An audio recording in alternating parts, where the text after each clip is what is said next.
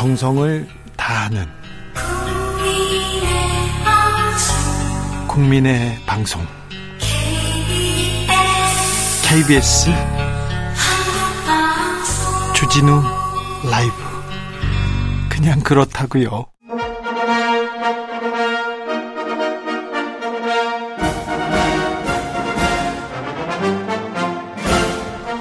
꽉 막힌 우리 정치의 맥과 혀를 시원하게 뚫어드립니다. 매주 수요일 김성태가 풀어줍니다. 정치의 맛. 협치 전문가 분쟁 조정 해결사 김성태 국민의힘 중앙위원회 상임의장 어서 오십시오. 예, 안녕하세요. 김성태입니다. 네, 봄이 왔어요. 그렇습니다. 네.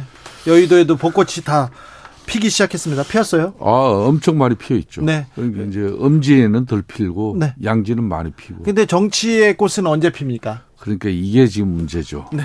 자, 어, 이게 문제인데 윤석열 대통령 김성한 외교안보실장 사의를 수용했고요. 후임에 조태용 주미대사를 예. 임명했습니다. 외교안보 컨트롤 타워입니다. 한일 정상회담 컨트롤 타워 이 사람이었어요. 한미 정상회담 이 사람이었어요. 엄청난 큰 사건인데요. 뭐 아무래도 상당히 전격적인 입장이 나왔습니다. 예. 이 김성한 국가안보실장은 좀 전에 주 기자 말씀대로 대한민국의 애교 안보 컨트롤 타워예요. 예. 어. 또 이분이 이제 전격 사태가 이루어지고 난 이후에 아, 윤석열 대통령께서도 바로 사의를 수용하고 예. 바로 그 후임으로 아, 조태용 주미 대사를 전격적으로 또 임명을 했습니다. 예. 그만큼 이 자리가 중요한 자리죠. 예. 1분 1초도 비워둬서는 안 되는 자리가 바로 이 자리입니다. 예. 아, 특히 김승한 국가안보실장은 이제 아, 윤석열 대통령과 대강 초등학교 동문이잖아요. 예. 그러니까 사실상 친구죠. 그래가지고 지금 어, 외교 안보에 그냥 스승이었다, 선생님이었다 이런 얘기 있었어요. 그러니까 이, 이 애교 안보 정책을 총괄하는 그런 중요한 자리인데 네. 본인이 가장 중점을 둔 게 이제 한미 동맹 강화시키는 거하고 네. 그다음에 한일 관계도 또 복원시키고 네. 어, 세 번째가 이제 인도 태평양 그런 어, 전략 개발 네. 어, 그런 측면에서 이제 이 동북아 전체적인 안보를 아, 굳건하게 한미일 체제로 구축하겠다는 그런 상당한 의지가 있던 분이에요. 네. 어, 이런 내용들은 거기다 뭐 아마 윤석열 대통령 취임 이후에 가장 애교 안보적인 성과는 많이 나왔어요. 근데 이 그 중심에 김성한 실장이 한 거죠. 자, 그런데요. 이 예. 중차대한 시기에 아, 안보실장 사이 사퇴라. 그런데 일본 교과서 문제로 뒤통수 맞은 거 이것 때문입니까? 이거는 전혀 번지수가 틀려요. 맞지 않아요. 그러면 한미 정상회담 관계 좀 준비가 소홀했다 여깁니까? 아무래도 이제 사흘 말에 국빈 미국 방문 그 일정을 조율해 나가는 그 과정 속에서 네. 일부 자범이 있었다는 게 뭐 대체적인 중론이고 그렇죠. 뭐 그런 가운데 이제 김일범 이제 어전 비서관 네. 그리고 이문희 외교부 비서관 네. 이분들이 그냥 이틀 전에 다 전격적으로 또 어, 사퇴가 됐잖아요. 네. 한 사람은 자의지고 한 사람은 뭐 그 다시 친정 소속 애교부로 복귀하는 네. 그런 절차로 뭐 그 이후에 나온 이 사퇴 결정이라서 아무래도 뭐 책임지는 그런 용산의 수장으로서 애교안보 네. 수장으로서 그런 모습입니다. 질 바이든 여사가 저 블랙핑크 그리고 그 다음에 레이디 가가 가가 그 공연 이렇게 했으면 좋겠다 얘기했는데 우리에서 답변을 안 했다는데 이 부분이 또 결정적으로 또 영향을 미쳤다. 동아일보에서 그렇게 보도했는데 사이 뭐뭐 안보실장 사퇴할 것이다 이런 보도도 가장 먼저 했는데 이 말이 맞다고 봐야 되겠네요. 그 동아일보가 뭐 단독으로서 네. 뭐이 기사를 내보낸 게 그저께입니다. 그죠? 네. 그저께고 네. 어, 사흘 말에 이제 윤석열 대통령께서 이제 국빈 방문하는 이 부분은 이제 전체적으로 이제 미국에서도 유례 없이 윤석열 대통령에 대한 아주 최상급의 이제 국빈 방 국빈으로 네. 이제 초청이 된 겁니다. 네. 그렇기 때문에 이제 양국 그냥 그 정상들 간에 정말 수준 높은 이런 친교의 시간도 만들고 또 신뢰 관계도 더욱더 굳건하게 이루어지고 그러기 위해서는 아무래도 어, 이 국가안보실장이 용산에서 발 빠르게 여러 문제를 조율하고 조정해야 됩니다. 그런 과정 속에서 이제 아, 좀 밑에 비서관들이 이제 아, 좀 일처리 부분에 아, 좀 본인이 이제 책임을 지는 어떤 그런 정도의 네. 각오까지 나온 것 같아요. 외교 안보 라인을 다 갈지 않으면 안 되는 그런 상황인 것 같습니다. 그런데요, 국민들은요, 한일 정상회담 2주 만에 일본 교과서 봐라 뒤통수 맞았다 이게 뭐냐 이렇게 얘기합니다. 그러니까 강제징용과 그 독도에 대한 역사의 애국을 강한 그런 어, 교과서 검증 결과를 발표했지 않습니까? 네. 일본 문부성이 이번에 한 행위는 정말 어, 한일 관계를 획기적으로 개선하고자 하는 윤석열 대통령에게 못할 짓을 한 국가예요. 찬물이 아니라 얼음물입니다. 이거. 아, 이거는 정말 못할 짓을 했어요. 네.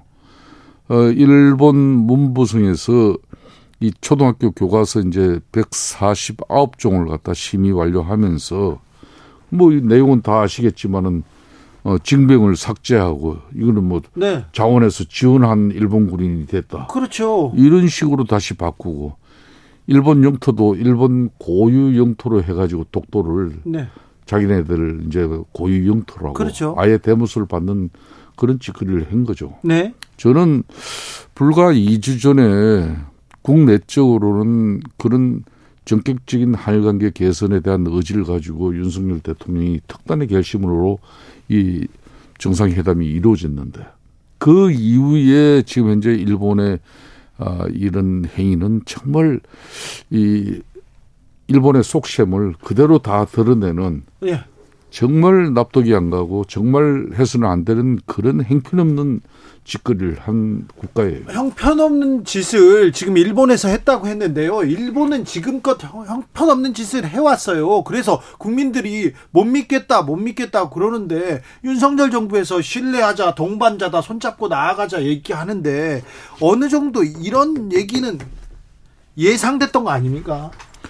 에, 지난번 이제 한일 관계가 힘들어진 가정이 뭐 위안부 어, 문제를 가지고 이제 당시 박근혜 정부가 어, 일본 간의 그런 체결된 그 한일 협정이 잘못됐다. 이걸 깨는 바람에 이제 사실상 단초는 우리가 그때 제공한 거죠. 이걸 이제 결국은 우리나라 입장에서 다시 이걸 원상 회복시킨다는 그런 윤석열 대통령의 특단의 의지는 있었지만은 그러니까 한일 관계가 지금 북한의 핵 미사일 지금 현재 위협으로부터 안보적인 측면과 그리고 전 세계적인 경제 위기를 극복하는 가운데 그런 한일 관계 개선은 상당히 중요한데 이거는 이거대로 하고 다만 이런 역사 애국, 역사 인식 이 문제 반은 여전히 일본에서 좀 전향적인 자세나 태도가 진정성 있게 아, 확립될 때까지는 우리가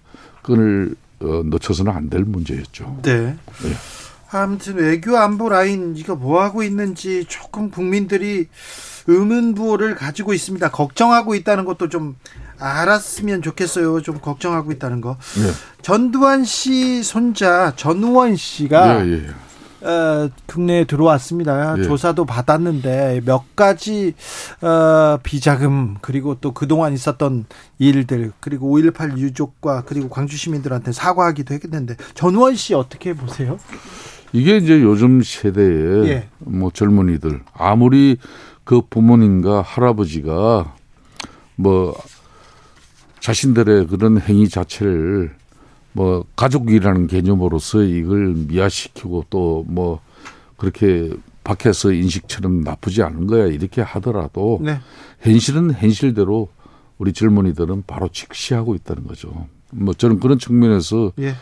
어, 전우현 씨의 뭐 그런 입장은 어, 전시 일가들이 우리 국민들에게 끼친 그리고 또 우리 강주에 끼친 그런 아픔과 상처들에 대해서 어, 그나마 어, 저는 용기 있는 행동이라고 봐야. 다만 이 친구가 미국에서 좀 상태가 좋지 않았다는 네, 네, 것이 그게 좀 아쉬운 대목이죠. 네, 좀 정서는 불안합니다만, 예, 예, 네, 그건 예. 아쉽지만 그래도 용기 있는 얘기를 했어요.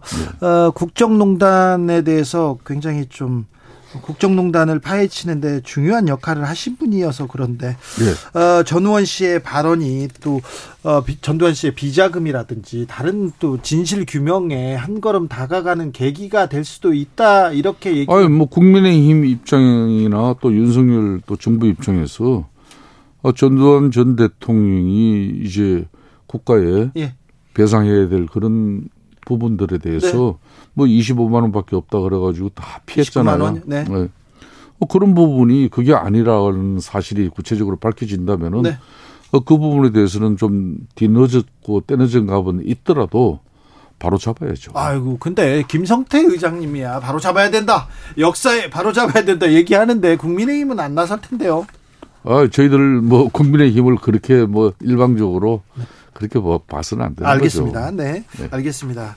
저 그런데요. 네. 음, 김재원 최고위원도 그렇고 네. 왜 어, 이 정광훈 목사를 칭송하는 발언이 계속될까요? 김재원 최원 이 최고위원도 이번이 첫 번째가 아니에요. 왜 그럴까요? 왜 그렇습니까? 민주당 지지 세력 중에서도 항상 극자가 문제예요. 극단적인 사람 우리 문제죠. 보수 진영에서도 네. 항상 거구적인 세력이 문제예요. 네. 한일 관계 개선에 있어서도 일본의 거구 세력들이 늘 문제예요. 문제죠. 예? 예. 그러니까 그 역대 지난 아베 정권 같은 경우는 늘이 거구적인 목소리에 함몰되어 있던 예? 사람이에요. 예. 그러니까 윤석열 대통령께서 이번에 용기를 내고 결단과 결심을 통해서 한일 관계 개선하는데 그 진정성을 일본의 사실상 책임 있는 그 국민들 중도 이런 쪽에 합리적인 사고를 가진 사람들은 상당히 아 중요한 할관계 개선의 시작이 됐다 이런 평가인데 거구적인 세력은 이걸 마치 자기네들이 이긴 거고 어? 일본 내개고 한국을 굴복시킨 것처럼 네. 그러는 모습들이 정말 이게 쏙 좁은 모습이거든요. 네. 이것도 거구지 않습니까? 마찬가지로 네. 어, 대한민국 땅에서도 좀 이 거구적인 우리도 우리 지지를 우리가 그분들에게 때로는 도움을 받고 뭐 지지를 받는 정당이지만은 너무 극단적인 입장에 우리가 그 부분을 또, 어, 이 정치의 현실에서, 어, 뭐 이걸 공론화 시키는 그런 책임 있는 자리에 사람들은 조심해야 죠, 그런 거는. 조심해야죠. 네. 근데 정광훈 목사가 세긴 센가 봅니다. 세다기보다는 뭐 그분 나름대로 또 소신 있는 입장과 목소리로 그 엄동설안의 아스팔트 또 뭐 그 한여름에 그 뜨거운 뭐 아스팔트에서도 그 지청들과 또 늘 이렇게 또 나름 소신 있는 목소리들을 내곤 했죠. 네. 그런데 아무튼 어 거기 가가지고 어, 국민의힘에서도 계속 얘기합니다. 전광훈 목사를 선지자라고 얘기했던 분이 네 김기현 대표이기도 한데요. 아무튼 김기현 대표가 아니라 지금 최고위원이 두 번이나 전광훈 목사를 칭송하는 얘기가 있습니다. 그런데 아무튼 국민의힘 윤리위원회는 그때그때 좀 다른 것 같습니다. 이번에는 왜 가만히 있니? 이렇게 얘기가 나오던데요. 뭐 이 부분을 뭐 우리 당에 이렇게 뭐 실질적으로 피해 행위를 구체적으로 네. 이렇게 뭐 막말을 했다든지 뭐 어떤 뭐 그 윤리에 저촉되는 어떤 그런 이제 내용은 아닙니다. 다만 예. 국민 정서상 책임 있는 국민의힘 지도부의 한 사람으로서 네. 적절한 발언인가 그런 측면에서의 많은 논란이 있는 가운데 본인이 오늘 미국에서 들어오면서 어, 진정 어린 또 대국민 사과를 했어요. 그럼에도 불구하고 어, 많은 국민들은 우리 당에 대한 우려의 그런 인식과 또 눈초리가 상당히 우리를 따갑게 하고 있죠. 네. 뭔가 자. 이번 일을 계기로 우리도 상당히 달라져야 됩니다. 네. 보수의 힘, 자, 보수의 힘 을 믿는 김성태 의장님. 예. 어, 법원의 판단은 존중, 존중돼야죠. 헌재 판단도 마찬가지고요. 어떤 경우든 뭐 법원의 결정은 존중되어줘야죠. 이번에 헌재에서 나오는 어, 검찰 수사권 축소 법안 네. 여기에 대해서도 판단이 나왔습니다. 그런데 네. 네. 존중을 안 하고 시행령을 만들어서 검찰 수사권을 확대하겠다 이렇게 얘기하시는 한동훈 장관. 네. 아, 그 부분이 뭐 현재 결정을 완전히 위배하는 그런 뭐 정치적 행위나 네. 법률적인 행위가 아니라 네. 법무부 장관으로서 어, 행정행위에 자기 재량권 범위 내에 있는 이야기를 한 것이에요. 네. 그렇기 때문에 뭐 법원 결정과 헌재 결정을 이렇게 뭐 무시하면서까지 무시하는 건 아닙니까? 아, 자기 이 사람 절대 그럴 사람이에요. 쉽게도 아, 그렇게 안 할 사람이에요. 아 그래 무시하는 것처럼 보이는데 아, 발언은 다만 그렇지. 이제 그렇게 느껴질 수는 있겠죠. 느껴질 수는 있어요. 어, 그렇지만은 그렇죠? 실질적으로 법률을 위반했다든지 네.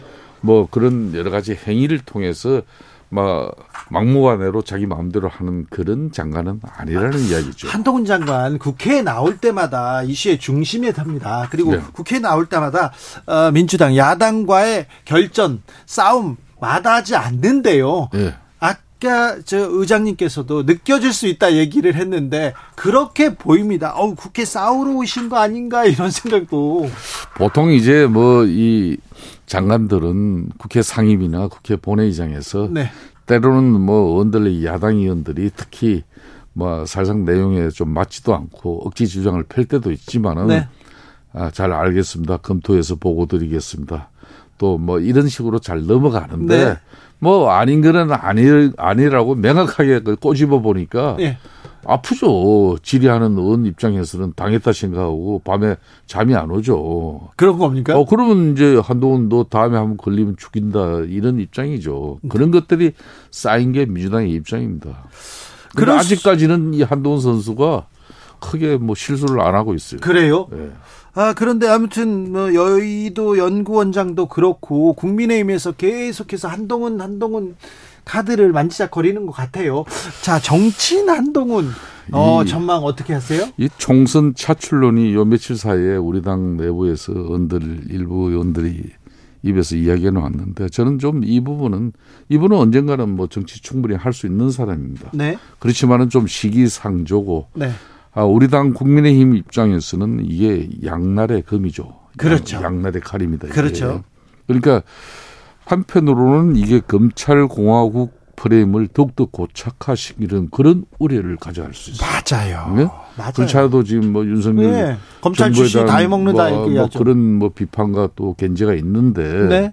그렇지 않은 부분도 검찰공화국 프레임을 민주당 후보로부터 더욱더 고착화시키는데 결정적 계기가 될 수가 있어요. 네.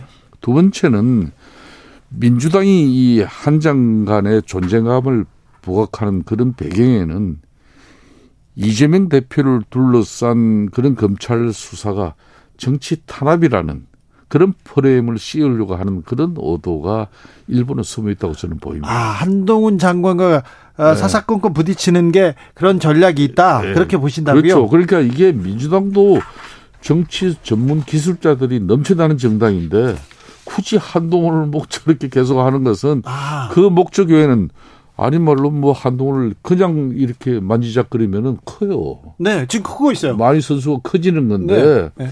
민주당의 의도는 그게 아니고 지금 이재명 대표를 검찰 수사가 계속 압박하고 있으니까 이거는 정치 보복이고 탄압이라는 어떤 그런 프레임의 중심에 한동훈에게 있다. 네. 그걸 이야기하고 싶은 거예요. 민주당. 자, 그러니까 김성태 의장께서는 아, 민주당도 그렇고 국민의당도 국민의당도 그렇고 한동훈 선수, 한동훈 장관 그냥 놔둬라 좀 이렇게 보시는 그렇죠. 제가 볼 때는 지금 윤석열 정부의 법무부 장관으로서 할 일이 너무 많은 사람이에요. 예. 그러니까 지금은 아직까지 이분에게는 정치의 계절이 아니에요. 네. 좀 더 법무부 장관으로서 어, 행정가로서 역할을 좀 더 충분하게 하고 난 이후에 국민들 판단과 또 바람이 있을 때 우리 당도 네.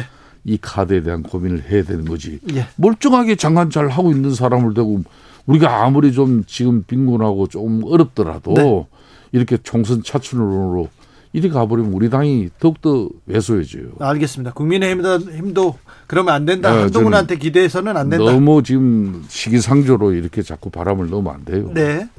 최근에 음, 국민의힘 지지율 얘기를 하지 않을 수 없습니다. 네. 네. 어, 지금 김기현 대표 취임 한 달도 안 됐는데 취임 덕이라는 얘기가 나와요. 오히려 뭐 좀뭐 뭐 기대치가 커지는 것이 아니라 계속해서 이렇게 좀 실망이 커진다 이런 얘기가 있습니다.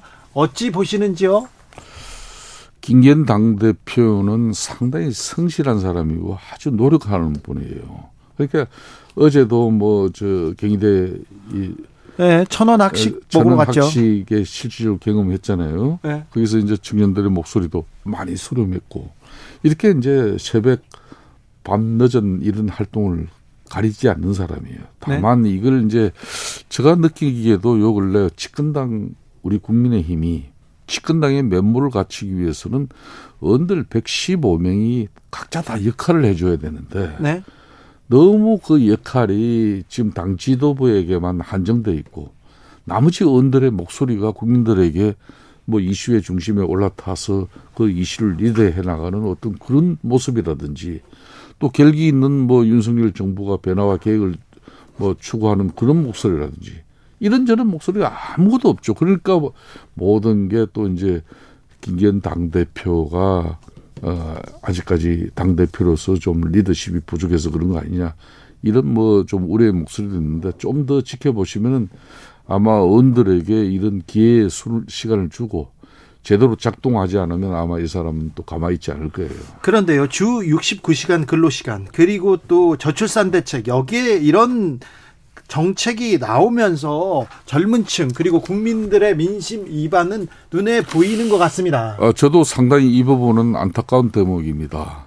작년 윤석열 대통령으로 정권 교체를 이뤘습니다만은 우리 보수 정당이 물론 경제 발전을 통해서 대한민국의 경쟁력을 이렇게 높이는 국가 발전에 유능하고 능력 있는 그런 경험을 가진 정당이지만은 지금은 사회계획을 주창해야 된다고 저는 봅니다. 네.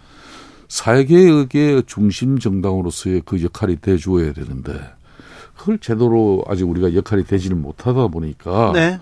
뭐 그런 측면에서 이 주 69시간도 사실상 이 노동의 역사는 근로시간 단축의 역사인데 네.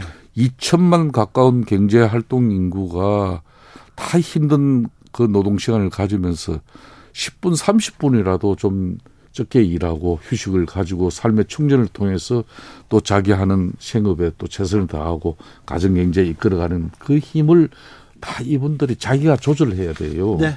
근데 주 52시간을 2018년도 그것도 여야 합의로 네. 저 원내대표 시절에 네. 참 어려운 저도 판단을 그때 당시 홍영표 대표랑 해서 이 근로시간 단축을 한 지 5년밖에 안 됐는데 지난번에도 이야기했습니다마는 계절적인 수요라든지 뭐 수출 낚기를 불가피하게 낚, 맞춰야 되는지 게임 산업에 이런 컨텐츠 개발 이런 쪽에 프로그램 개발에 아, 집중적인 시간이 필요할 때 예적인 근로 시간이 이렇게 되는 부분만 탄력 근로로 선택적 시간 근로로 이렇게 조정하면 될 일을 이걸 마치 주 52시간 근로제가 확, 확정되어 있는데 이걸 69시간처럼 그냥 늘리는 것처럼 이렇게 프레임에 그냥 갇혀버리는 게 이번 정부 지금 입법 예고에 네. 아, 이 가오죠. 프레임 프레임에 갇혔다고도 볼 수도 있지만 프레임 그러니까 홍보 정책 홍보를 잘못했다 이게 어, 정부 여당의 과오다 이렇게 말을 하셨는데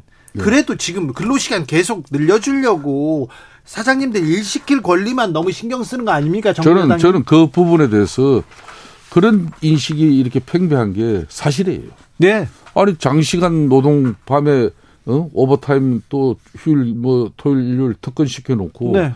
제대로 된 임금 지급하지 않으면서 네. 이렇게 근로자의 노동권을 혹사시키면은 네. 어떤 근로자가 그걸 감당할 수 있습니까? 그 휴가도 지금 있는 휴가도 못 국가의, 쓰는데 국가의 가장 큰 목적 중에 하나가 예. 노동자들의 삶의 질이고 예. 삶의 질은 건강권을 잘 유지시켜 줘야 되는 거거든요. 네.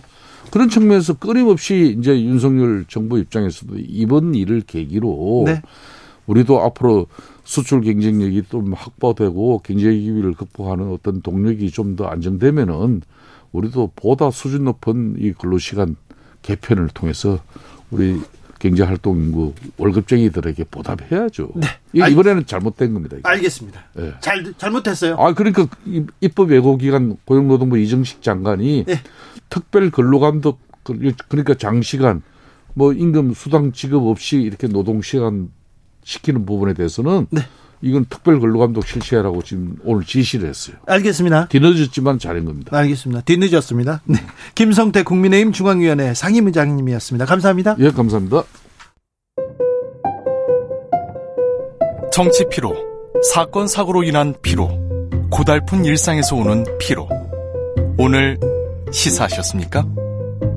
경험해 보세요. 들은 날과 안 들은 날의 차이. 여러분의 피로를 날려줄 저녁 한 끼 시사. 추진우 라이브.